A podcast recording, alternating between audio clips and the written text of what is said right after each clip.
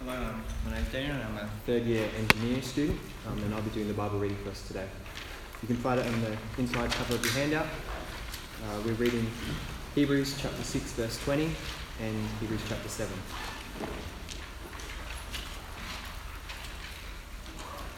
Jesus has become a high priest forever in the order of Melchizedek. This Melchizedek was a king of Salem and priest of God Most High. He met Abraham returning from the defeat of the kings and blessed him, and Abraham gave him a tenth of everything. First, the name Melchizedek means king of righteousness. Then also, king of Salem means king of peace. Without father or mother, without genealogy, without beginning of days or end of life, resembling the Son of God, he remains a priest forever. Just think how great he was. Even the patriarch Abraham gave him a tenth of the plunder. Now the law requires the descendants of Levi, who became priests, to collect a tenth from the people, that is, from their fellow Israelites, even though they are also descendants from Abraham. This man, however, did not collect, did not trace his descent from Levi, yet he collected a tenth from Abraham and blessed him who had the promises. And without doubt, the lesser is blessed by the greater. In the one case, the tenth is collected by the people who die but in the other case, by him who is declared to be living. One might even say that Levi, who collects the tenth, paid the tenth through Abraham, because when Melchizedek met Abraham, Levi was still in the body of, this, of his ancestor. If perfection could have been attained through the Levitical priesthood, and indeed the law given to the people established that priesthood, why was there still need for another priest to come, one in the order of Melchizedek? not in the order of Aaron. For when the priesthood is changed, the law must be changed also. He of whom these things are said belonged to a different tribe, and no one from that tribe has ever served at the altar. For it is clear that our Lord descended from Judah, and in regard to that tribe, Moses said nothing about priests. And what we have said is even more clear if another priest, like Melchizedek, appears one who has become a priest not on the basis of regulation as to his ancestry, but on the basis of the power of the indestructible life. For it is declared, You are a priest forever, in the order of Melchizedek. The former regulation is set aside because it was weak and useless, for the law made nothing perfect. And a better hope is introduced by which we draw near to God. And it was not without an oath. Others became priests without an oath but he became a priest with an oath when God said to him, The Lord has sworn, and he will not change his mind. You are a priest forever. Because of this oath, Jesus has become the guarantor of a better covenant. Now there have been many of those priests since death prevented them from continuing in office. But because Jesus lives forever, he has a permanent priesthood. Therefore, he is able to save completely those who have come to God through him because he always lives to intercede for them. Such a high priest truly meets our need, one who is holy, blameless, pure, set apart from sinners, exalted from the heavens. Unlike the other high priests, he does not need to offer sacrifices day after day, first for his own sin and then for the sins of the people. He sacrificed for their sin once for all when he offered himself. For the law appoints as high priests men in all their weakness. But the oath, which came after the law, appointed the Son, who has been made perfect forever.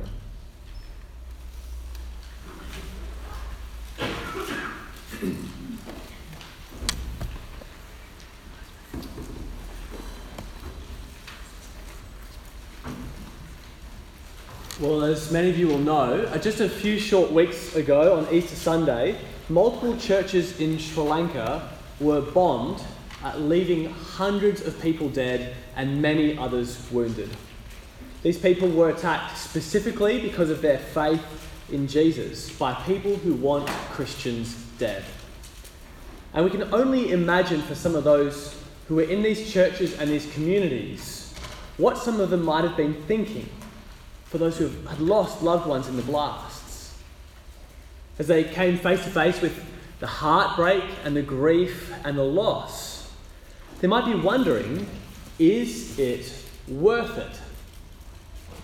If following Jesus means facing this kind of opposition, is it worth it? Would, be, would it be easier just to throw in the towel?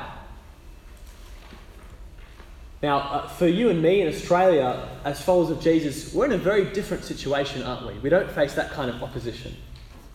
I've never been worried about a bomb going off in church. I've never feared for the lives of my family because I'm a Christian. And yet, strangely, in a very different way, we too can sometimes wonder if it's worth it following Jesus. When we're feeling the struggle of living as a Christian, the fight against sin, the, the doubts, the worries, the pressure from friends and society, when it feels like it's all too hard, we can wonder is it worth it? Now, this isn't a new question. It's one that, in some form or another, Christians have faced since the very beginning. The letter of Hebrews was written to a group of Christians in the first century AD, no more than 30 years after Jesus' death and resurrection. They were Jews who had recognized Jesus as the Messiah and begun to follow him. But when they did, they soon found themselves being persecuted, publicly insulted, thrown into prison, having their property confiscated. And the temptation for them in that situation was to forget about Jesus and to go back to their old ways of Judaism, the religion that they had grown up with. If they did that, life would get a lot easier. The pressure from those around them would stop. Plus, I mean, Judaism looked like a pretty decent alternative. Think, for example, about the temple huge, impressive, towering over the city of Jerusalem beneath it. Or think about the sacrifices that were made in the temple. Day after day, many priests gathering around making sacrifices that you could see and smell. They were a tangible picture of God's forgiveness. The temple, the priests, the sacrifices, these were things that you could see and smell and touch. So, look, I mean, if Jesus, if following Jesus is going to come at such a high cost, maybe they should just go back to their old way of doing things. Maybe God will still save them through the old priesthood and sacrifices. That's what they were struggling with. So, in Hebrews chapter 7, which we just had read it out for us, which we're looking at today, the author of Hebrews wants to encourage these Christians to stand strong in the faith by reminding them that Jesus is better.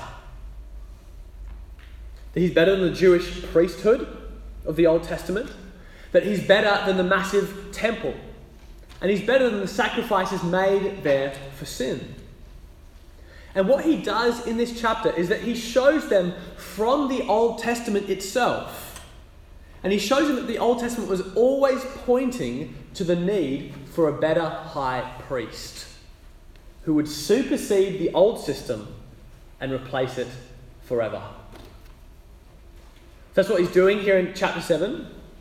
But it's important to understand a little background before we jump into the text itself. Now, all of the Israelites, all of the Jews, were descended from a guy named Abraham. Now, Abraham, he lived about 2000 BC. He had a son named uh, Isaac. Then Isaac had Jacob. And then Jacob had 12 sons. Probably homeschooled, had a minibus as well. He's going for that family planning option. And, and these 12 sons became the 12 tribes of Israel. Now, one of these sons was named Levi. And what was special about the tribe of Levi is that they were appointed to be the priests. Every priest in Israel had to come from the tribe of Levi. And so it was called the Levitical priesthood. And the first high priest of this priesthood, the top dog, to borrow a phrase that was used earlier, was a guy named Aaron. Aaron was the brother of Moses, and Aaron was the first high priest. So, this Levitical priesthood was the order of Aaron, and that was the priesthood that Israel had always had for as long as they had existed. But here's the thing the author of Hebrews wants to remind his readers that the Old Testament promised that one day there would come a priest from a different priesthood, which meant that the Levitical priesthood was only temporary and they shouldn't go back to it. Have a look in your handouts with me at Hebrews chapter 7, verse 11. Reading from verse 11. If perfection could have been attained through the Levitical priesthood, and indeed the Old Testament law given to the people established that priesthood, why was there still need for another priest to come, one in the order of Melchizedek, not in the order of Aaron? Now, of course, this raises the question who on earth is Melchizedek? I mean, obviously, he's the top contender for cutest baby name of 2000 BC. And just imagine holding your little baby there thinking, I think he looks like a Melchizedek. But, but who is he? Who, who's it talking about? Because when you look into it, Melchizedek is actually a bit of a mysterious figure. He's only mentioned twice in the whole of the Old Testament, and we're not given a lot of detail. His first and most substantial mention comes in Genesis 14. But even there, he kind of appears out of nowhere and then just as quickly disappears. Have a look. This is, this is the entirety of the place where he's mentioned. Genesis 14, verses 17 to 20. After Abram, that's Abraham, after Abram returned from defeating Chedorlaomer and the kings allied with him, the king of Sodom came out to meet him in the valley of Shaveh, that is, the king's valley. Then Melchizedek, here he is, the king of Salem, brought out bread and wine. He was priest of God Most High. And he blessed Abram, saying, Blessed be Abraham by God Most High, creator of heaven and earth. And praise be to God Most High, who delivered your enemies into your hand. Then Abram gave him, Melchizedek, a tenth of everything. That's all we get, and then he disappears completely. It's almost like you're halfway through a movie when suddenly a new character bursts on the scenes for 30 seconds uh, with no explanation. He exchanges a few words with the main protagonist and then he's gone. You kind of go, who's that guy? What's he doing? We're kind of left with more questions than answers. I mean, think about this for example. How could this guy Melchizedek be a priest of God Most High? After all, he's not even part of God's chosen people. He's not an Israelite, one of Abraham's descendants. So, how can he be a priest of the true God? And he's not just any priest, he seems pretty important. So important that Abraham, the patriarch of all Israel, would take a tenth of all he had and gave it to this guy, Melchizedek. Who is he? Well, again, we're left with more questions than answers, aren't we? And in the whole rest of the Old Testament, he only gets one more mention. About a thousand years after Abraham, so if Abraham's 2000 BC, then around 1000 BC, he pops up in a really important place. Brief mention, but it's an important place Psalm 110. Now, Psalm 110 is a prophecy about Israel's Messiah. The Messiah was a future king who would rule over God's people and deliver them from their enemies. And check out what Psalm 110 says to this Messiah. The Lord will extend your mighty scepter from Zion.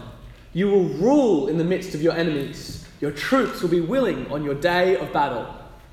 The Lord has sworn and will not change his mind.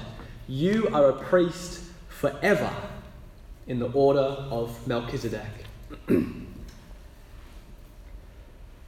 Okay, so this psalm prophesies that Messiah will be a, a, mighty king with a mighty scepter who rules over his enemies. That's pretty straightforward. Uh, everyone was expecting he'd be a king. But then it also says, doesn't it, in that second half, that the Messiah will be a priest as well as a king. And not just any priest, but one in the order of Melchizedek. To come back from our picture before, there's Abraham and the Israelites who descended from him with the Levitical priesthood. But then there's Melchizedek over here, and it's saying that the Messiah will be a priest forever, an eternal priest in the order of Melchizedek, rather, rather than being from the order of Aaron, the Levitical priesthood. Now, what you, what you might notice about Psalm 110 is that it doesn't give us any new information about Melchizedek, does it? All it does is refer back to Melchizedek from Genesis 14. But what it shows us, and this is key, it shows us that Melchizedek, mysterious as he was, was a kind of pattern, a foreshadowing of the Messiah who was to come. He was a small picture of the kind of person that the Messiah would be both a priest and a king, a king of righteousness. That's literally what the name Melchizedek in Hebrew means. Uh, Melchi, Melech, king, righteousness, tzedek. It's picturing the kind of person that this Messiah would be a righteous king who would bring peace, a priest as well. And notice what Psalm 110 says about this priest. The Messiah would be an eternal one who would live forever. And that itself is a, is a pretty big claim, isn't it? Because here's the thing every single priest that Israel ever had from the Levitical priesthood had one thing in common. Do you know what it is? They died. Without exception, every single one. They weren't priests forever because they didn't live forever. But this Messiah will somehow, somehow will live forever. And th- these are exactly the ideas that the author of Hebrews is picking up in Hebrews in, our, in our passage today. In Hebrews 6:20 it says, Jesus has become a high priest forever in the order of Melchizedek. Now, of course, what do, what do priests do? What's the main thing in their job description? The main thing priests do is they offer sacrifices so that the people can be forgiven and accepted by God. And of course, that's exactly what Jesus did. Not through animal sacrifices, but through the sacrifice of his body on the cross. Jesus made a way for the people to be forgiven and accepted. Not only did Jesus uh, die. If you like, he was not only the priest, but also the animal that was sacrificed. He was the Passover lamb whose blood was slain. But also, on the third day, he rose again from the dead to everlasting and indestructible life. He now lives forever.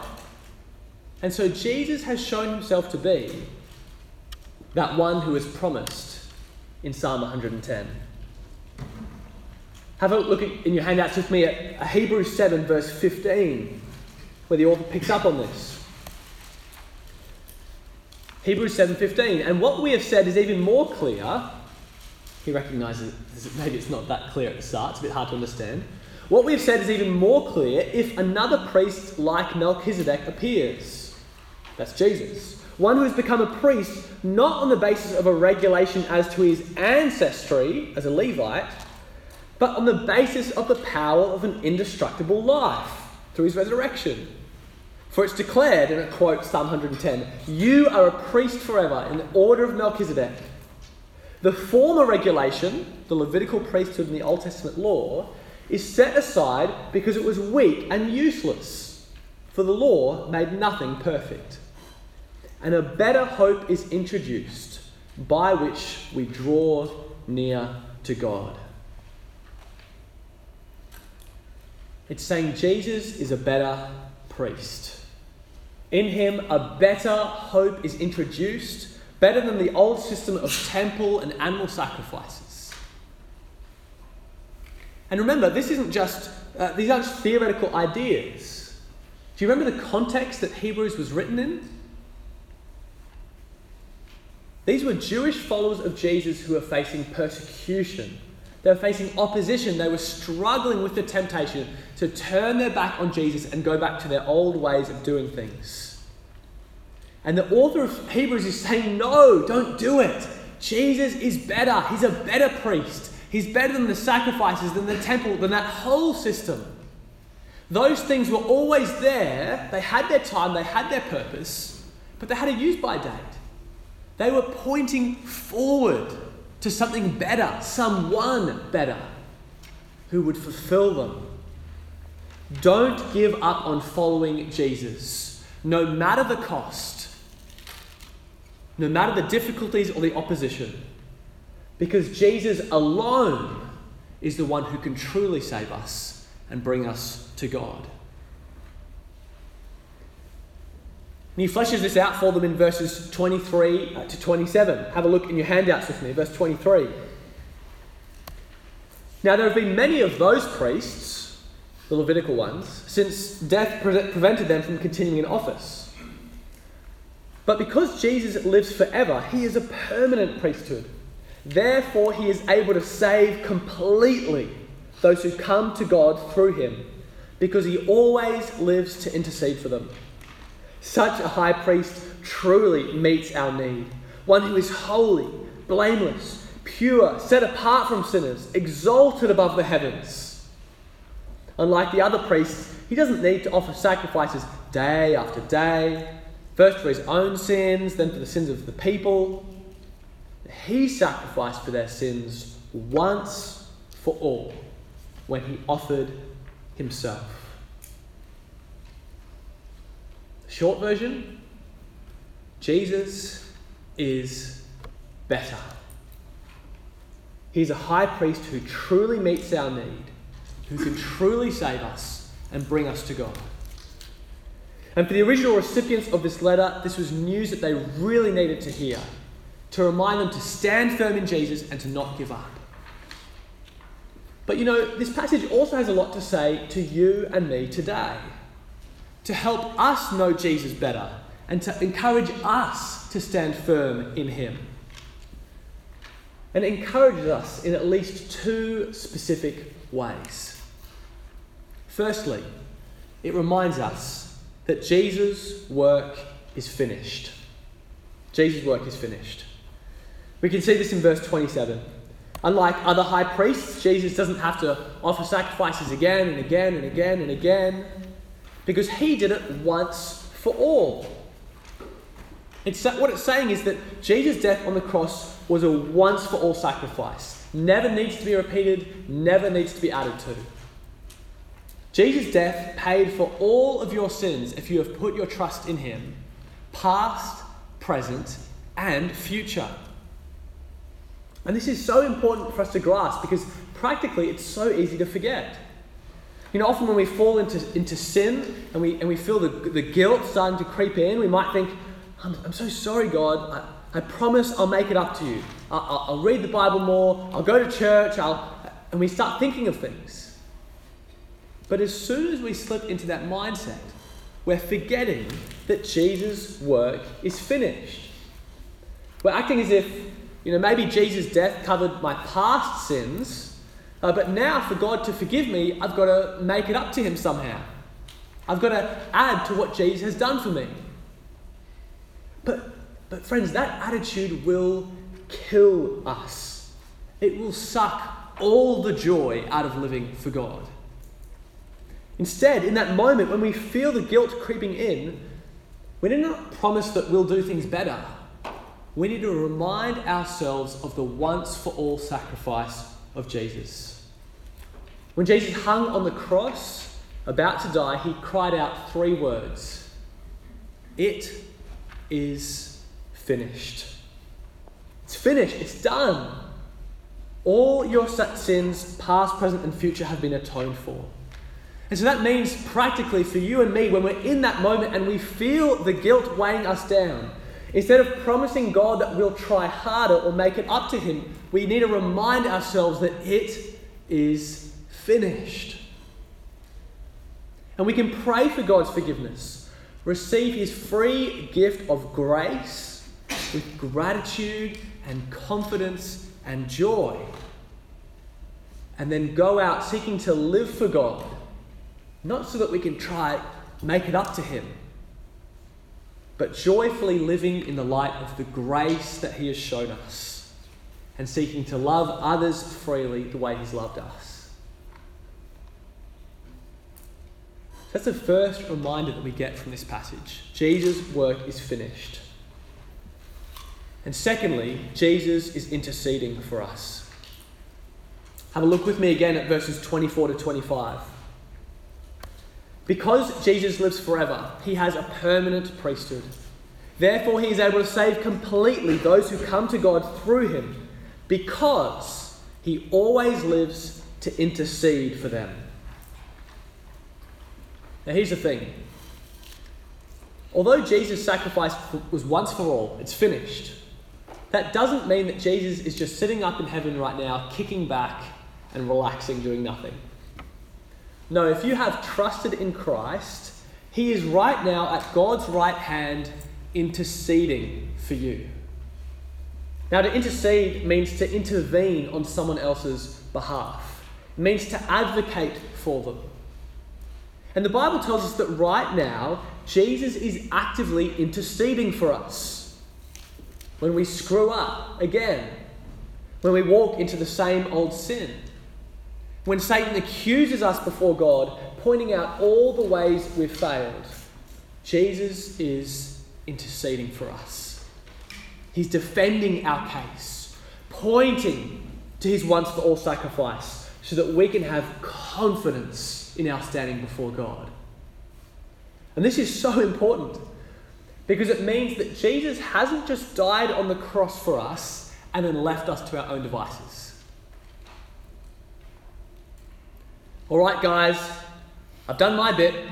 Now the rest is up to you. Good luck. No, it means Jesus is actively working for you, He is on your side. It means that God is eager to shower His mercy on you through Jesus. It means that God is more willing to forgive than often we are even to ask.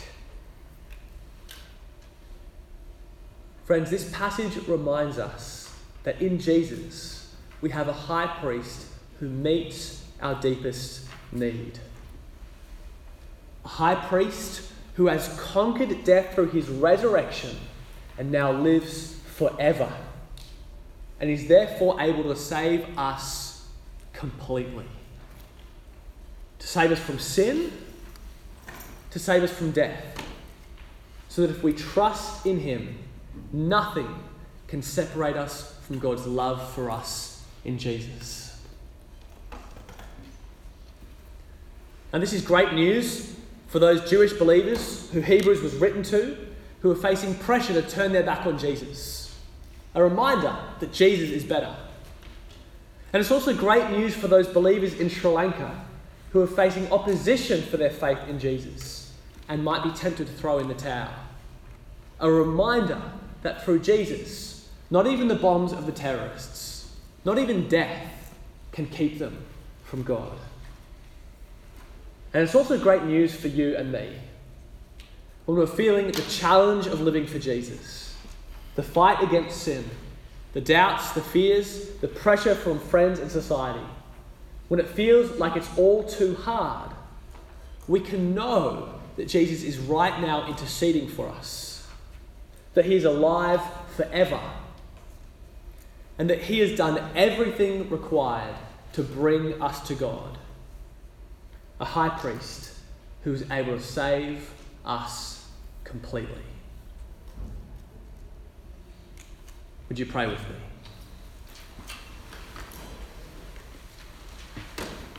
Our gracious God, we thank you for the way that the whole Bible, the whole Old Testament, foreshadows and points us to Jesus, the one who you planned all along, who would come to save us from sin and death.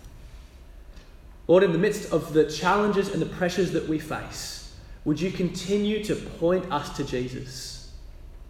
Help us not to fix our eyes on what we do, but to fix our eyes on what He has done, so that we might have confidence and joy as we seek to live for you in light of all that you have done for us.